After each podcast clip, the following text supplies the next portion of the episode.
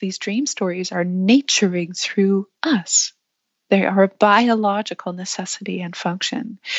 And just like plants, they are inclining us to a certain medicine.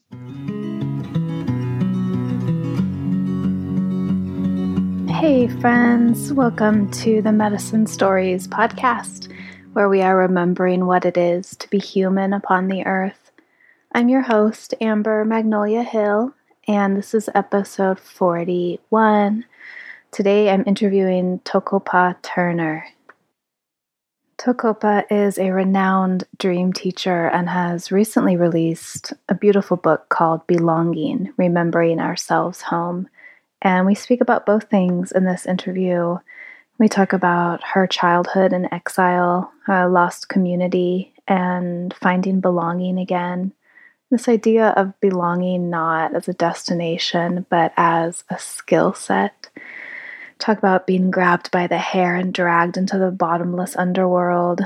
And she shares an incredible story about physical pain, a powerful dream, the grandfather who jumped from a train on the way to Auschwitz. It's just the most unbelievable story, um, and ancestral healing, and how healing is open ended. We talk about when a family must keep their stories secret in order to survive, and how that silence affects the lineage going down. Um, and this quote from Jung that says, Nothing influences children more than the silent facts in the background. The dreaming channel is always open, being in reciprocity with the world behind the world. We are literally made of story, and dreams are the original stories. Why we should not be down with OPI, other people's information. Dreams are nature pulsing through us and incline us toward our unique medicine. The multiplicity of our coherence. She's such an amazing writer and puts words together so beautifully. Not all dreams carry equal weight, but there is no such thing as a throwaway dream either. Approaching a dream as if it were a wild animal in a forest. Heirlooms, the storying of objects, and what we reclaim when we make things by hand. And to feed the holy that sustains us, we must give in a way that doesn't require any more taking. I would like to mention before I play the interview um, Tokopa at the very beginning mentions that she found me through a piece that I had written and published on my blog a couple years ago. And that piece is called Ancestral Voices Women's Weariness and the Illusion of Linear Time. So you can find that at mythicmedicine.love. And of course, I'll put a link right to it in the show notes here. That will be easy to find. Um, talked a little bit about chronic pain before on the show, or have we? I, I think I talked about it um, with Yaya. I think that was episode 22. But I haven't really talked about my own experiences with chronic pain very much at all on the show. Um, I have and have had for 20 years now since I was a senior in high school back pain and headaches. And it's just so complex. That's why I haven't talked about it. It's so hard to talk about. And always trying to figure out what causes it and is it my fault and what could I be doing better. And I've seen so many body workers and people that I've hoped can help me over the years. And it's like it gets better in some ways and worse in others. And it was really relieving to me to hear Tokopa's um, perspective on, like, of course, with everything that's going on in the world and the culture, with the earth and the earth's inhabitants, of course, we're feeling it. And maybe, especially, of course, women are feeling it. Um, I actually had a splitting headache throughout this entire conversation. And the same thing happened when I interviewed Daniel Foor on episode 26. I was in so much pain the whole time. Um, but I think I did all right through both of them. Um, and it's just an ever evolving experiment for me and trying to get rid of it. I really don't want to have it for the rest of my life. I don't know if it's within my power to get rid of it. I don't know if that's the right way to approach it and think about it. Um, but I see a lot of people, women especially, posting about their experiences with chronic pain. And I'm always really moved and touched by it. And I realized that I hadn't really talked too much about it myself. Um, so I appreciate that we get into that in this conversation today. Um, and I just wanted to let you know, too, that most everything, I mean, I think everything we talk about, well, except for the dreams, but you can find so much of her dream work on her website. And actually, she does write about dreams in the book. So, like everything we talk about in this interview, um, Tokopa goes so much further into in her book, again, in just such a beautiful way. Um, so, especially the story that I already talked about with the grandfather, there's a lot more to it. And we could have just kept going and going on that story in this interview, but our time was limited. There's only so much we can talk about. So, check out the book, Belonging Remembering Ourselves Home, if you want to hear the rest of that story. I also want to let you know if you are into what we talk about and into the dream work that she has a online course coming up called Dream Walking. Starts March 29th. Uh, and I'm just mentioning that because it's about a week after this episode's going to come out. And I know some people are going to be like really wanting to get in there. Um, and of course, I think it will happen again in the future. So her website is tokopa.com. That's T O K O dash PA. Um, so let's learn a little bit about Tokopa before we hear the interview. Tokopa Turner is an, oh, and we do talk about the meaning of her name at the very, very end. I'm so glad we did. Is an author, teacher, and dream worker, blending the mystical tradition of Sufism in which she was raised with a Jungian approach to dream work. She founded the Dream School in 2001, from which hundreds of students have since graduated. Tokopa has been interviewed by CNN News and BBC Radio and has a community of over 100,000 online readers. Her writing has been published worldwide. Her first book, Belonging Remembering Ourselves Home, explores the themes of exile and the search for belonging. Belonging is an Amazon bestseller in the US, Canada, and the UK. It won the prestigious 2017 Nautilus Gold Award for its contribution to the field of personal growth the 2018 Reader's Favorite Gold Award for Nonfiction, and was named finalist in the 2018 Whistler Independent Book Awards. Sometimes called a midwife of the psyche, Tokopa's work focuses on restoring the feminine, reconciling paradox, and facilitating grief and ritual practice. Okay, I hope you glean as much nourishment from this interview as I did. Here we go with Tokopa Turner. Hi, Tokopa. Welcome to Medicine Stories. Thank you so much, Amber. I'm happy to be here. Um, your your book, Belonging, Remembering Ourselves Home. It's just so beautiful. You know, I I mean, I read a lot of books. I've read a lot of books, and it's rare that a book combines like the profundity of the message with just exquisite writing. I mean, you are so quotable, like every sentence could be a quote that goes viral. Um, and the art and just the layout of the whole book, it's really extraordinary. Thank you so much for this, the gift of this book. Oh, thank you so much for that reflection. I think um, I first heard about you when you had written a post um, a, a, recent post about some sort of combination of uh, an exploration of time and dream times. And I was like, I need to know this young woman. And, mm. and I think that's when I reached out to you and um, thought we, that we had some important things in common. Very much so. Yeah, was that the one as well about uh, women's pain? And yes. Yeah, yeah. Okay, so I did want to talk about that the story that you share in your book. It's so phenomenal. But I wanted to start with, and oh, this is a, a wide question, but asking you, like, what brought you to a point in your life where you had this book on belonging inside of you? Mm. Well, you know, the book is the book is an inquiry on the topic of belonging, and um, I sort of present um, my story as um, the thing that qualifies me to write about a subject that I have never known anything about, in the sense that um, at a very young age, I left home. I left home when I was 14 years old. And I did so because my home was an abusive and volatile environment. Um, but what happened for me at that point was that I crossed a threshold into a life of um, being an orphan. And um, and there was no turning back from that point.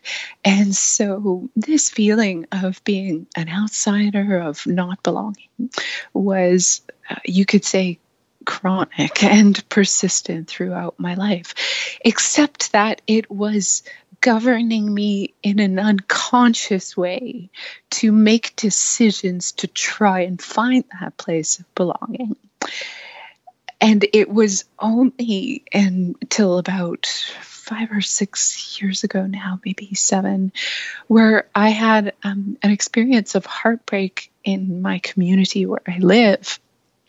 And I had such a powerful reaction to what should have been just something that you shake off um, maybe you know certainly it, it had a heartbreak involved in it but it it really my my entire body had such a profound reaction to it that eventually I realized that this what was happening in present time was resonating with this echo from my um, my early life story.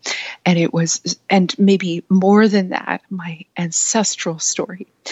And so what had been governing me unconsciously to that point now rose up to the surface and confronted me with these questions of what really is belonging? Why do so few of us feel it? Why do we keep looking for it? And um, in vain? And and all of these questions were very personal for me because um, there was this ache that had followed me around my whole life. So I decided to really devote myself to this inquiry and I actually had no idea that it was going to be a book. In fact, I think everybody expected that my first book would be on the topic of dreams because I have been working with dreams for 20 years. but instead, what I discovered as I asked these questions about belonging is I started to receive these incredibly potent dreams, which were teaching me a different way to look at belonging and they were reframing for me my understanding of the dimensionality of belonging. And I began to understand it as something that isn't outside of ourselves, but is a skill or a set of competencies that we in modern times and in Western culture have lost eh, or forgotten. And um, and so before you knew it, I was, you know, I I say in the book that I was grabbed by the hair and t- taken down into the underworld because that's really what happened as I um, was initiated by this question on belonging. I went through, through many, many depths, and each time I thought I understood what was what belonging was, there was a fathom below that and a fathom below that. And so before you knew it, I was writing a book, and it took um, it took five years to write this book. So it really has been, and, and of course now it's it's the thing that I speak and teach most about it. I should just add that I realize now that the work that I had been doing for 20 years around dream work, the greater work or the broader work that I was doing through dream work was actually this work around belonging. Mm.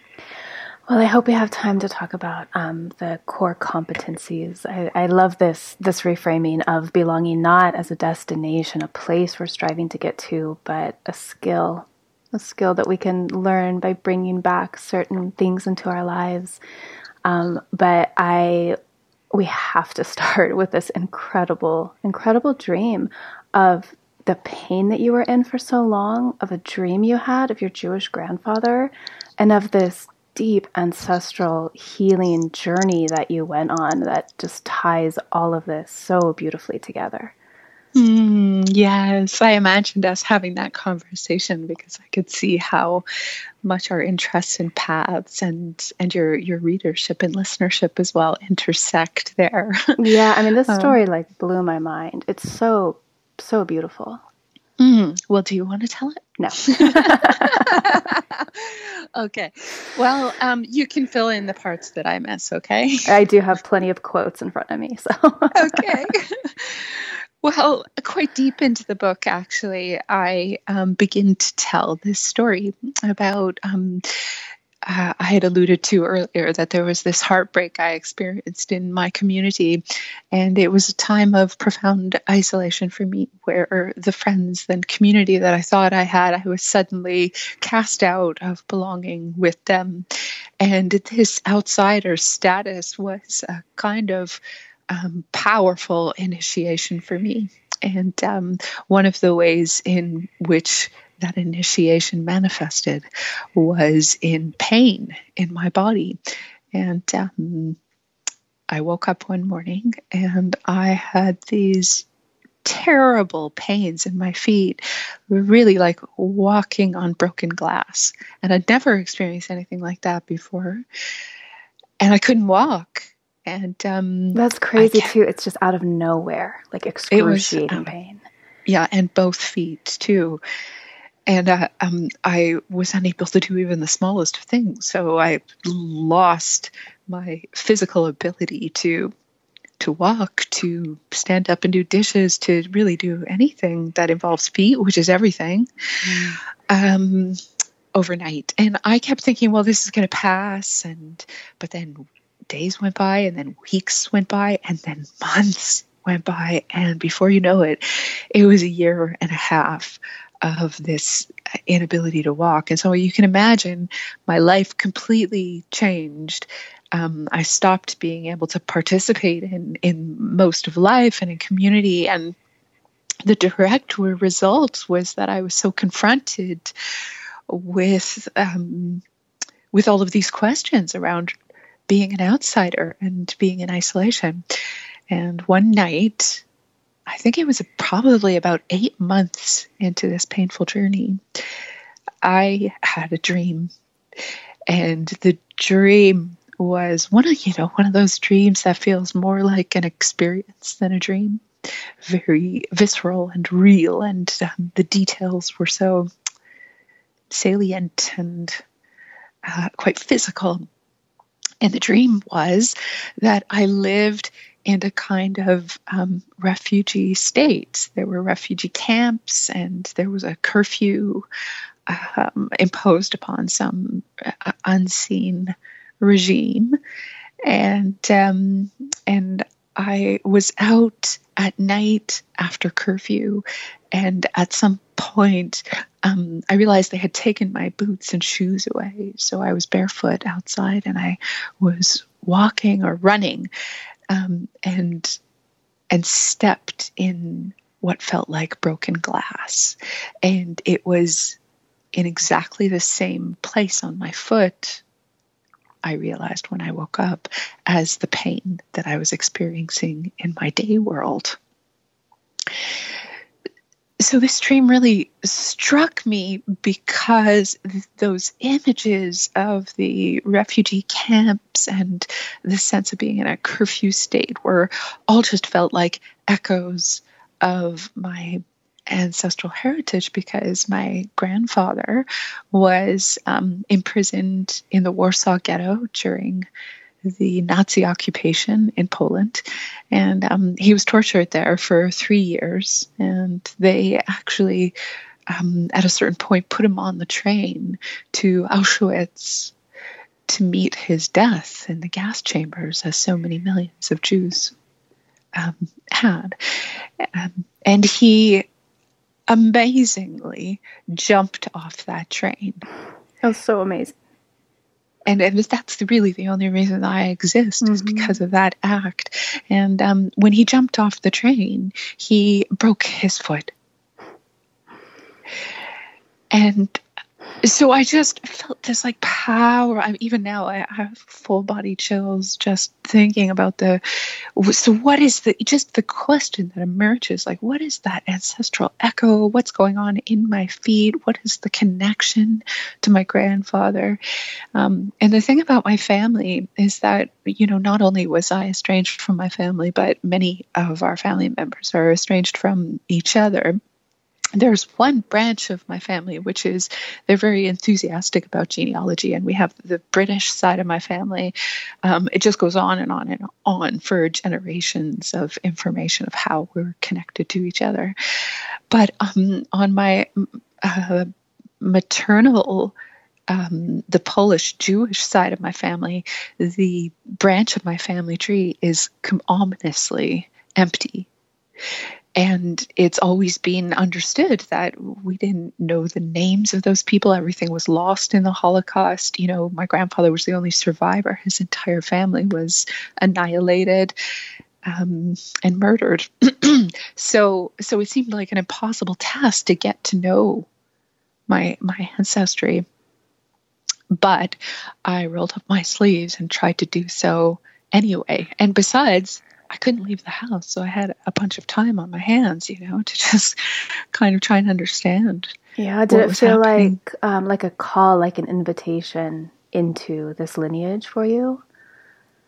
You know, I have to say that I've always felt so much grief about that part of my family and that part of my um, my inheritance, my inheritance of the um, stories and the poetry and the experiences of that part of my family. But yes, this dream absolutely felt like a call like, hey, there, there's a powerful, chilling connection here. And you Can wrote, oh, I'm sorry, go ahead. No, no, go ahead. You wrote, I believe, that your grandfather did not speak about what he experienced during those years. That's right. He was one of those people who survived the Holocaust, who just, you know, um, had the idea that you should just work hard and, and move forward. Um, and so he never spoke about it. And my grandmother, towards the end of her life, began to reveal some things that she had never spoken about also while he was alive. Um, and just to give you some context of how hidden it was, my mother actually didn't even find out that she was Jewish until she was in her 50s. Mm, wow. And you, you can understand why that would happen because during the war, it was absolutely a matter of life and death that you keep your Jewishness secret because if you can pass as Aryan nation, which my grandmother could because she had that she could she spoke perfect German and she had blonde hair and um, that that you would do that to survive. Um, and so you could see how that could carry on, you know, uh, after the war. It was very dangerous to be Jewish. So, um, so yes, so I began to find these genealogy organizations. There are many uh, amazing Jewish genealogy organizations who have.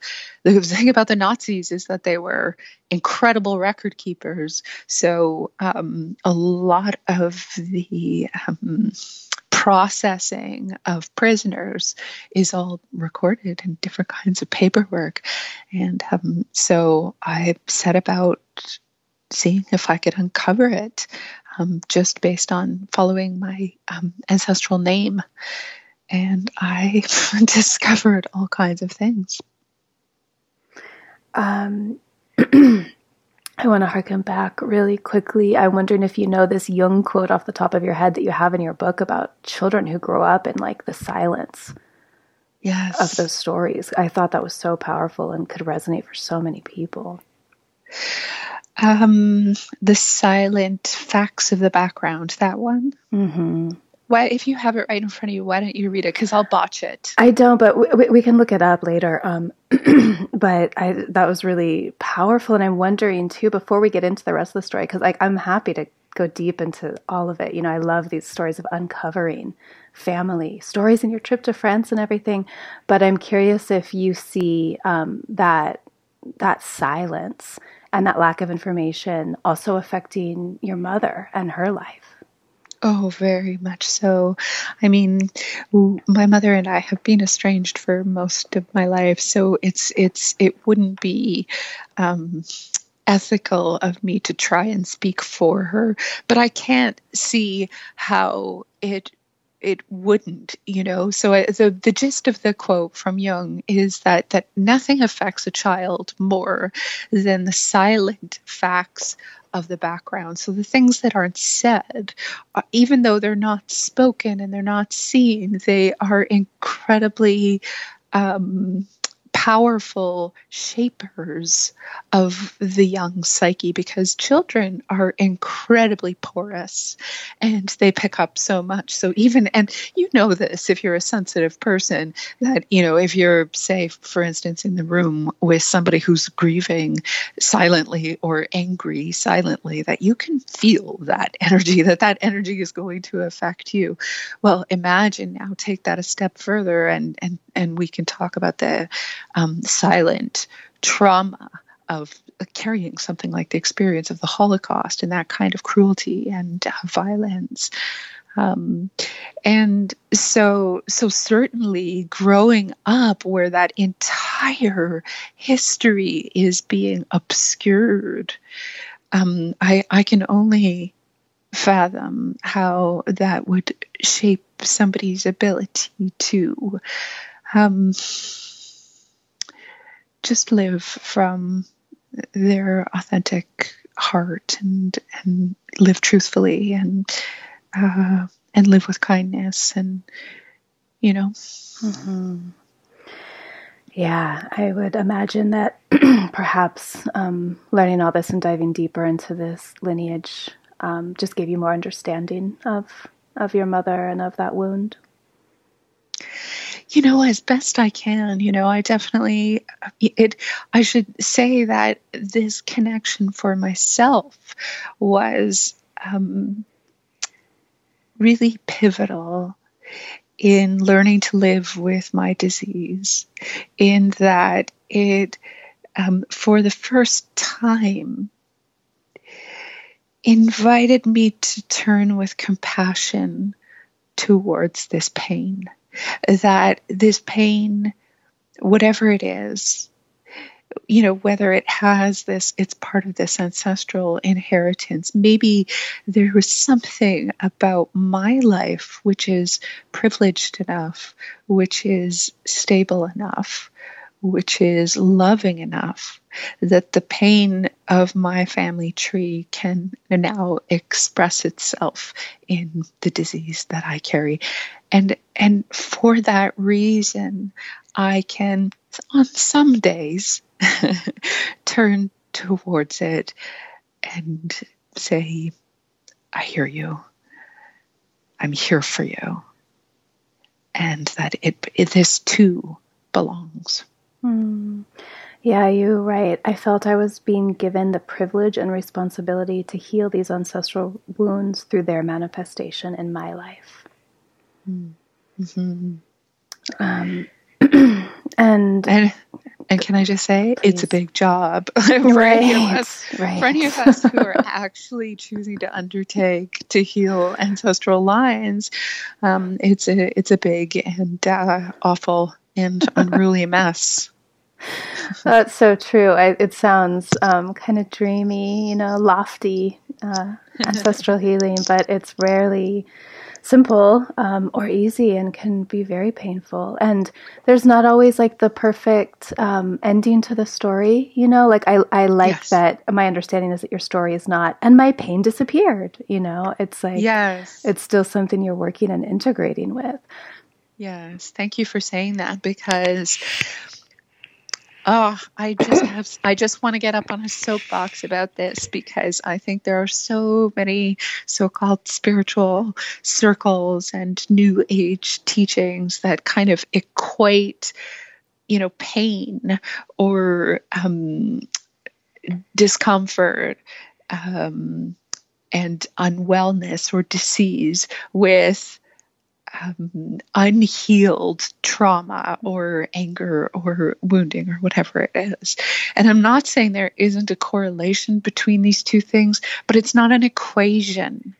And um, there are many complex factors at work. You know, one of them is the ancestral piece, but then there's also the um, the ecosystem and everything that is happening uh, for the earth right now. And why wouldn't we, as extensions of the earth, be experiencing, you know, tremendous um, pain and disease? Why wouldn't we? It doesn't. It wouldn't make sense if we weren't, you know. Mm.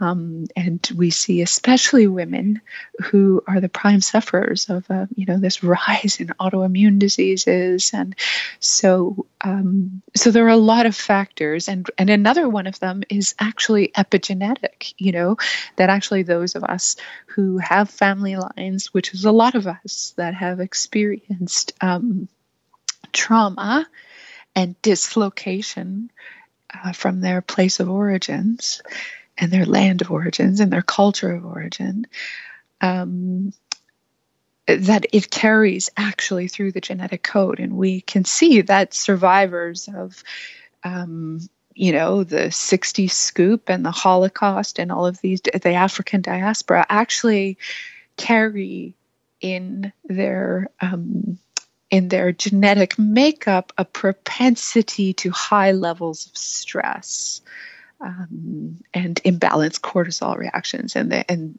they're they're they're actually able to study this. So the children of survivors of, of these things um, have a much uh, lower threshold to being able to ward off disease.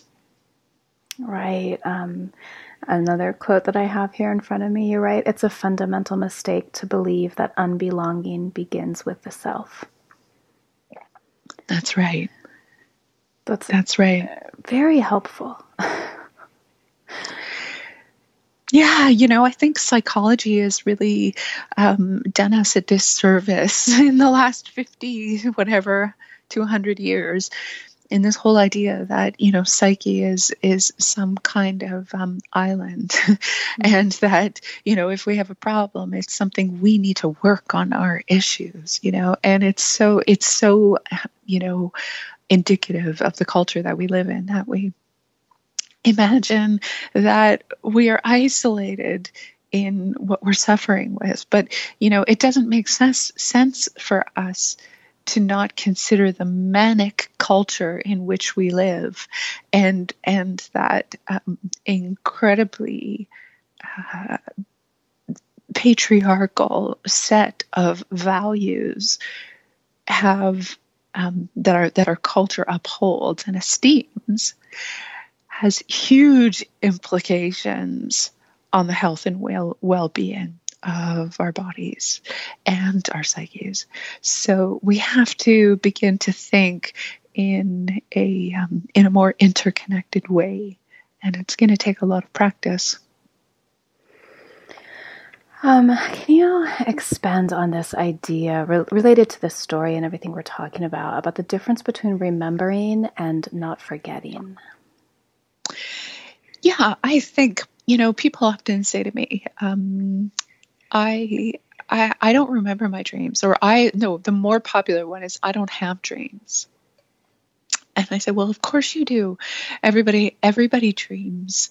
You know, and we're taught even that we dream just during a certain period during our REM cycle. But I, I, I believe this is completely untrue, actually. Um, if anybody's ever had a nap, which was 15 minutes long, and had a dream from that nap, which is everyone, then you know that you're dreaming. The dreaming channel is on all the time. Um, forgive me, I didn't uh, turn the sound off on those. Um, I don't know if you were able to hear that. I, I, I did bing. not hear it. No problem. Okay. I've, I've got I've got it muted now. Um, so anyway, I think we have this dreaming channel which uh, is actually on all the time, and when we go to sleep, we're tuning into that dreaming channel. But I believe the dreaming channel is available to us in the day world as well, and um, and we can, you know, some people call it non ordinary consciousness. So that there is the first attention, which is the one where we see the world day to day and we, you know, get around and we make things happen. But then there is the second attention, which is the world behind this world, which is also very live and very open. And um, this is something animistic cultures uh, around the world practice on on a daily basis to be in reciprocity with that other world. But in our world, of course, we don't. Um, we we denigrate that idea and we dismiss it outright as being silly nonsense. Um, so, as a result of that dismissal, we have this huge emphasis which is placed on, you know, the rational world, the materialistic world, the one we can touch and we can, you know, gather evidence for. And um, and so we forget. We forget our dreams. But I believe forgetting is a choice. It's a passive choice, but it's a choice nonetheless. And I, this is really important piece. When people say they don't remember their dreams, it's not because they're not gifted or they don't have the ability or that they, you know, they're just stuck in that not remembering. It's a practice. Not only is it a practice, but it's a very simple, very easy practice, actually. And dreams want nothing more than to be remembered. And so there are just a few things that you can put into motion. And uh, if anybody's interested in learning more about that, I actually have um, free resources on my website. You can search tips for dream recall, Toko-pa, and it'll take you right there. And I have a long video and I have, you know, step by step instructions. But basically, getting, get it, remembering is, um, is a practice. It, it is similar to belonging the word remembering is in remembering. So there's like the kind of, I, I actually invented a new word, which is remembership. I love this work because there's an idea that there is a membership. You know, we ha- we are entitled to a membership with that other world, with that something greater, with the holy in nature. We have innate membership, but we have to remember how to belong with that world. And it's a practice, it's a skill. And Um, you, there's just this this quote struck me so deeply. You are, we are literally made of story. Every night, something in our biology compulsively spins out dream stories in order to keep us healthy. It's it was funny for me as someone who thinks a lot about dreams and about story that I had somehow never really bridged the two that the two that, that that's all that dreams are. They're just story spinning, constant story spinning. Yes, yes. And in fact, don't you think that a lot of the cultural products that we have now, such as television shows, um, fairy tales, um, um, movies, all of these things, I think, are crafted on the inspiration of dreams. I think that it really dreams are the source of stories. Yeah, that makes so much sense to me, even going, you know, way, way, way back into human prehistory, that we know story is fundamental to our species. And it makes sense to me that that grew out of dreaming. Yeah, yeah, absolutely. Even, even let's say creation stories. Why, why wouldn't it make sense that those come out of our dreaming? Mm-hmm. Um, I really like this idea too. Just this phrase of other people's information and how in this culture we tend to get really hung up on other people's information and taking in, um, you know, so-called wisdom or what whatever knowledge from others and taking it as our own and maybe not questioning the truth of it for our own lives and dreams as one source of our own information. Absolutely. I love um, I love playing with the word originality because the word originality in its root has this word origin. And um, I think true originality comes out of an encounter with those origins. And and we share those origins because we are all connected but the particular in the particular way in which our origins are pulsing through us is unique for each individual. And so when we turn towards our dreams the way that i understand dreams is that they are nature naturing through us in the form of these stories.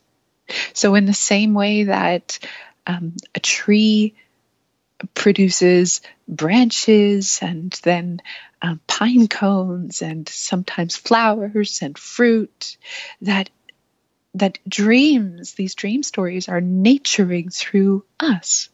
They are a biological necessity and function.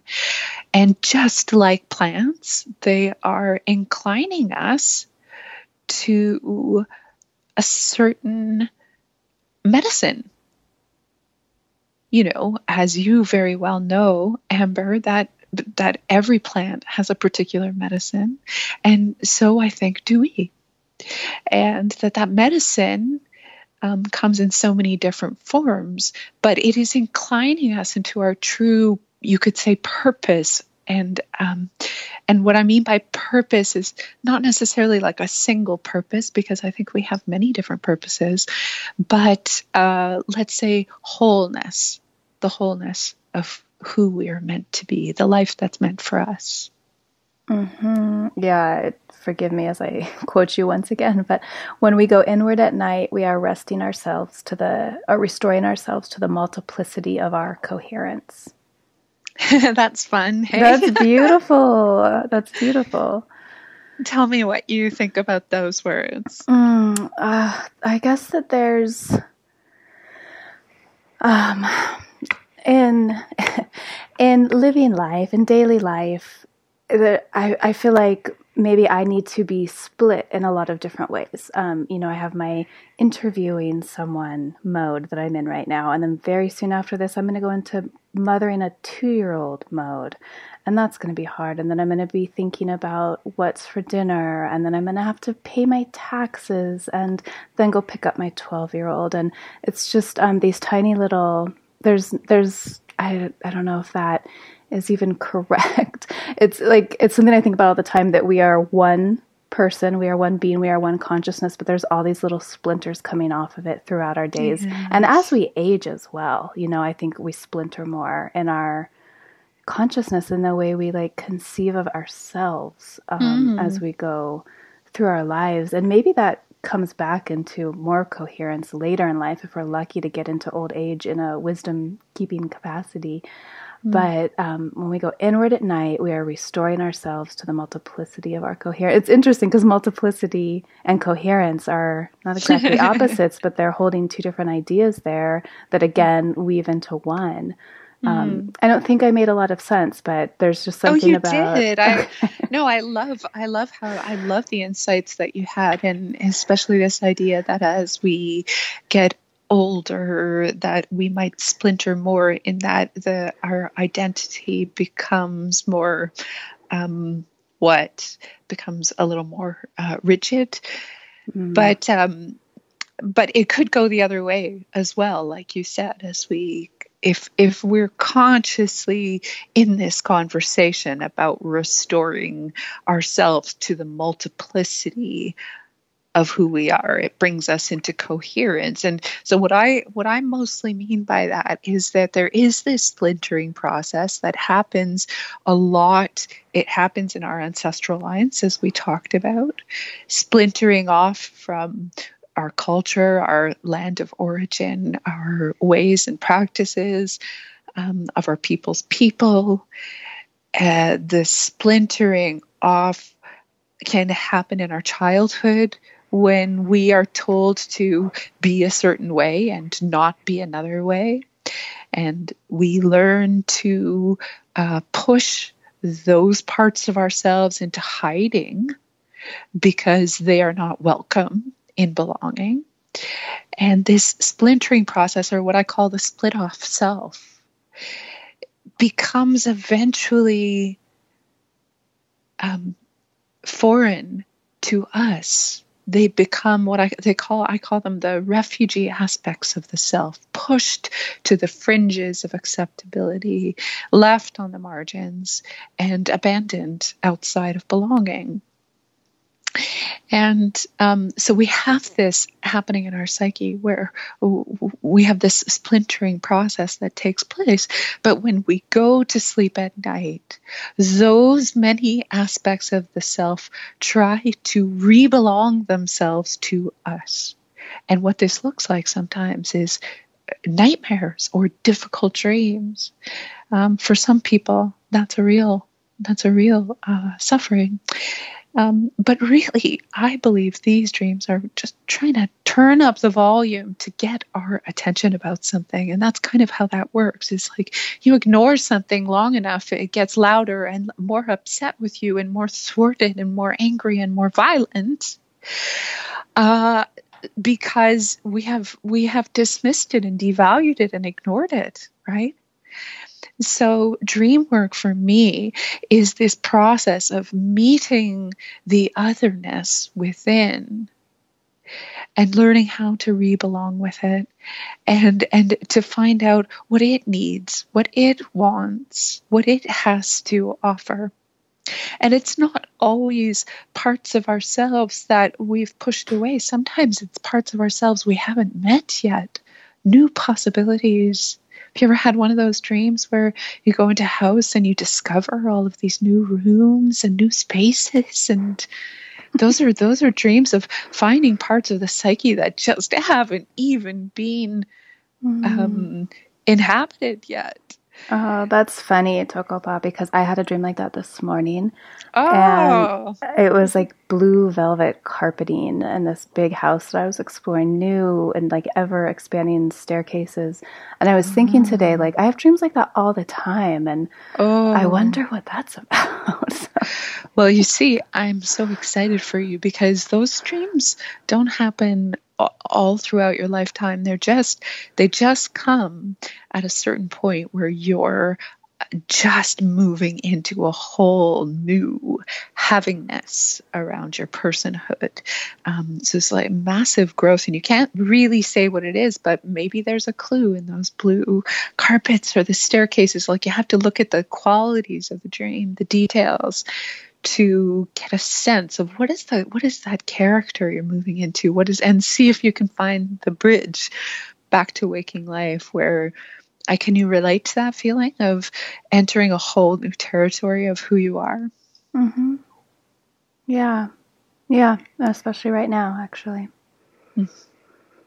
um, do you Okay, I'm going to ask you now all the like dream questions that always come up for me that I feel silly asking people or haven't found the answers for. Like, do you think that every does every dream have equal weight? Does every dream deserve consideration and picking apart and trying to understand? Or when you wake up in the morning, are you sometimes like, yeah, I'm just going to let that one go? Okay, so there's you had like 10 questions in that one question, believe it or not. I'll do my best. Um, do I believe they have equal weight? No. Some dreams are big dreams. Some big, some dreams are what I would call numinous dreams, where they're communications from the divine, from direct from your origins other dreams are it's a little bit like um spelunking you know? Other dreams are they come closer to they're from closer to your surface. However there is no such thing as a throwaway dream. I have never met a dream that didn't yield some significance and meaning for the dreamer. That being said there are absolutely some dreams that I will let go because if I didn't, I would just have a full time job mm. uh, being in conversation with my dreams because the well is deep and rich and and there is a lot that that emerges from there. But it's a little bit like a garden, you know. You don't you don't keep all of the plants, and some of them actually are. Um, you know you need to make room for the ones you really want to um, to thrive.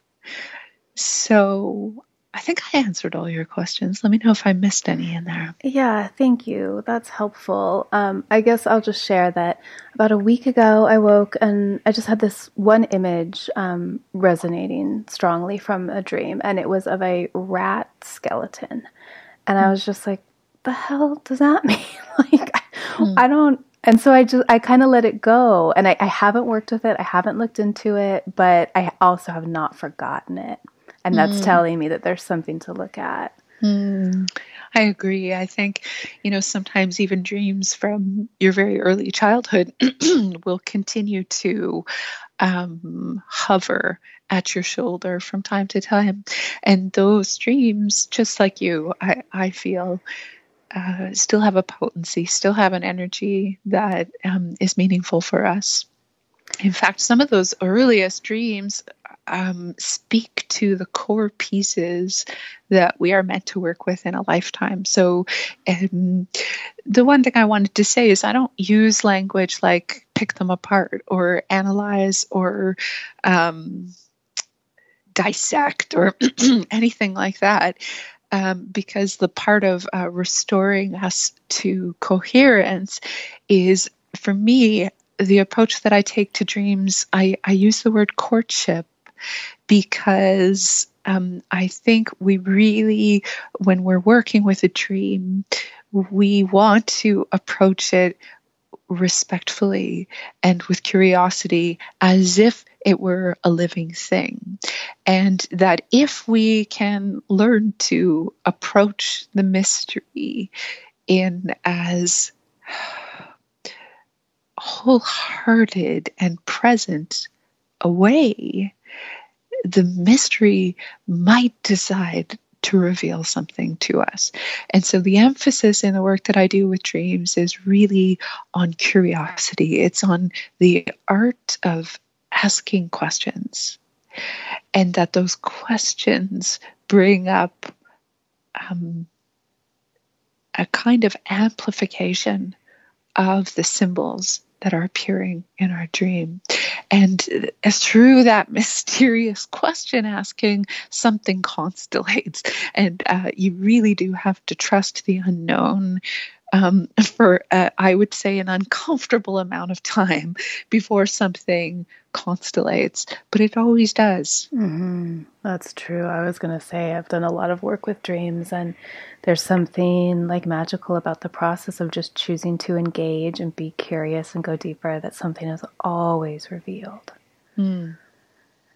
Um, and I wanted to go back too to what you just said um, about about the childhood. That's that's amazing. I have a few childhood dreams that I'm definitely going to need to revisit in light of that idea. But you write in your book about this dream um, uh, that harkens back to your grandfather and that lineage. That that dream continues to teach you down through its many layers. Mm. I think that's something that really helped to reframe my own dreaming life when I realized that you know, it's not like you wake up the next day, journal about your dream, figure out the meaning, and that's it. The meaning is fixed in time forever for you. The especially with those big dreams, the um, the meanings, the teachings, and the wisdom tend to unfold and even change over time. Yes, and that is a sign that you're doing it right. It's if you take the image of, um, I love the image of. Uh, you would approach a dream as if it were a wild animal in the forest. So let's say you're walking in the forest and suddenly a fox appears there and you lock eyes and the fox sees you as much as you see it.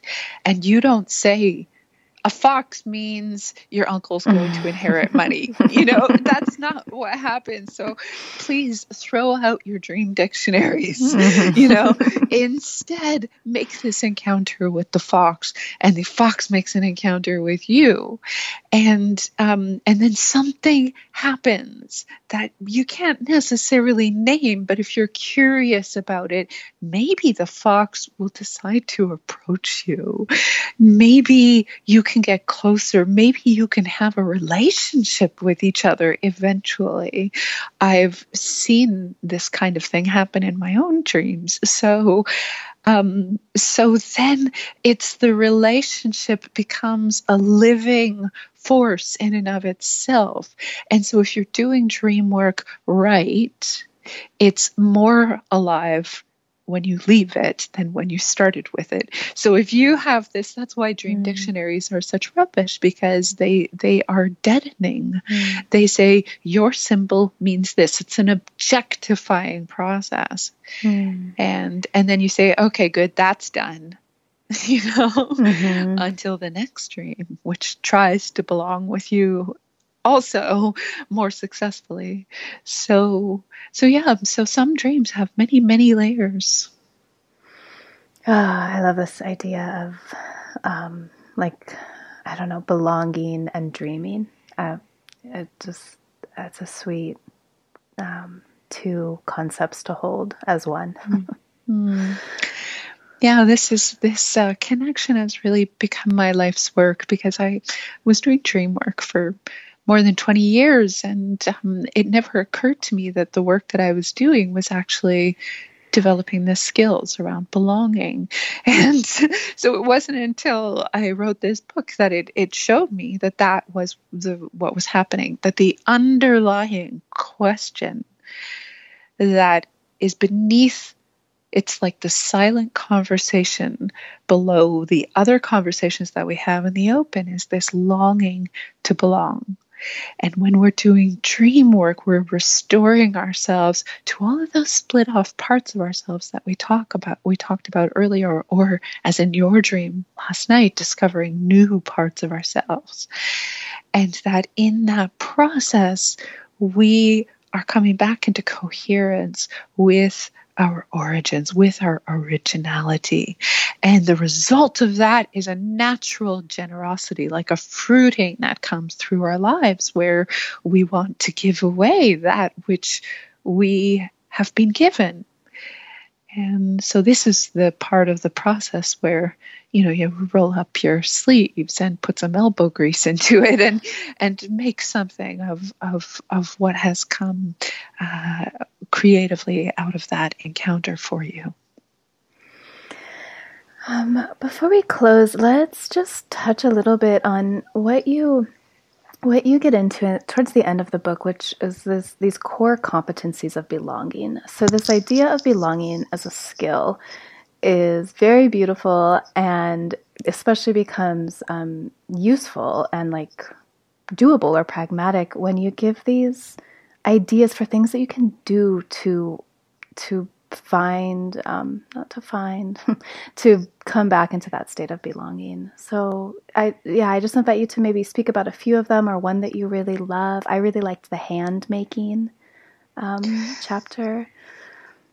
Yeah hand hand making is kind of an un, it, i guess an unlikely candidate but um, actually it's an incredibly powerful skill in belonging because when you look at most traditional cultures and indigenous cultures um, and First Nations cultures, hand making is an essential skill. Making things with your hands.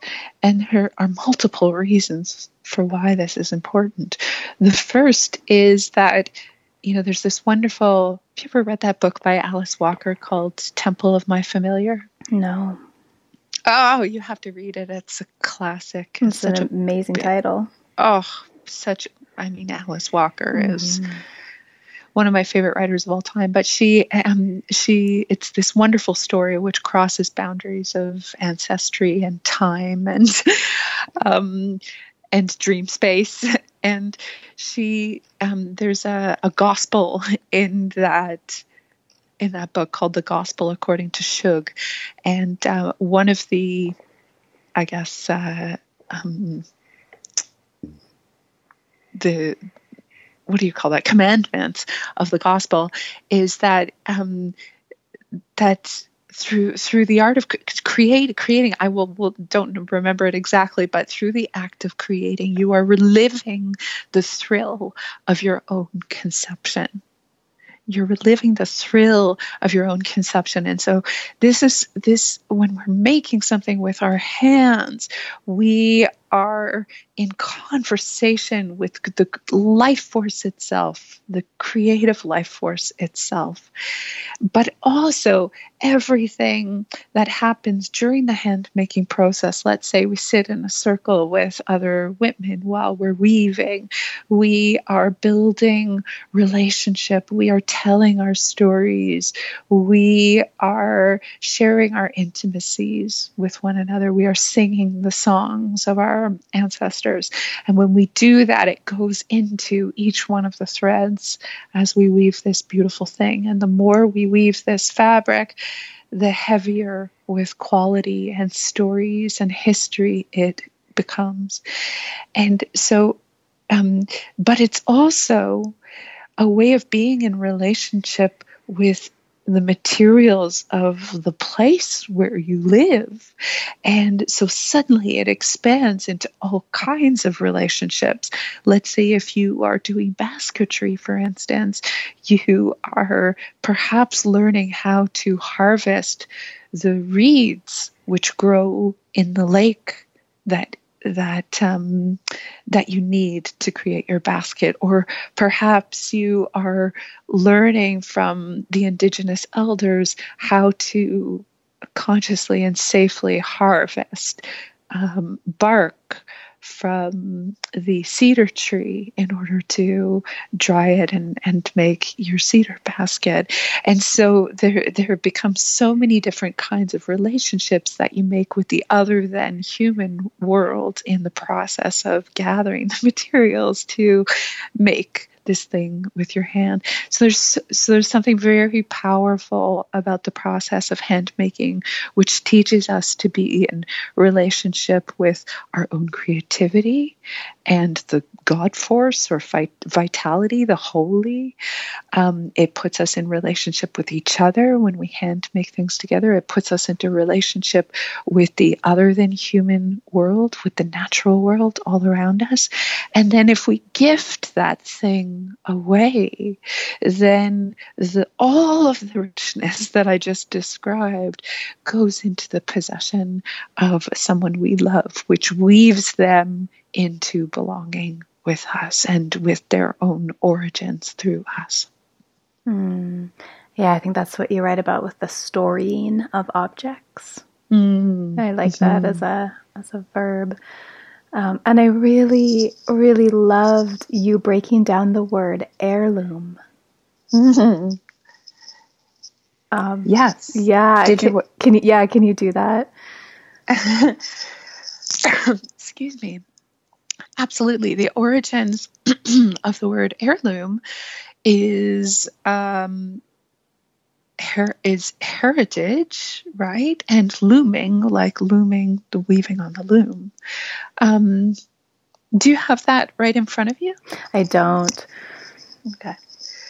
Um, I don't remember exactly what I said about that. But just knowing that etymology, I, I mean, I that's like a really lovely word. You know, the meaning is special, but knowing that it comes from from those two ideas specifically, I think just is very meaningful.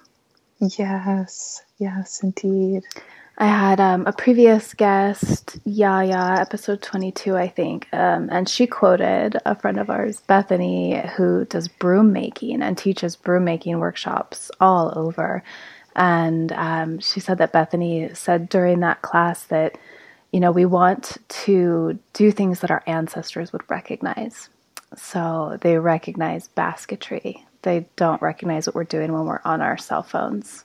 Um, you know, they recognize singing a lullaby to a child. They don't recognize driving in a vehicle at 60 miles an hour. mm-hmm. um, so I think of handmaking in those terms as well. Yeah, like you're saying, remembers us to the actual like divine spark of creation and to the natural world around us and to our communities and also to our ancestors.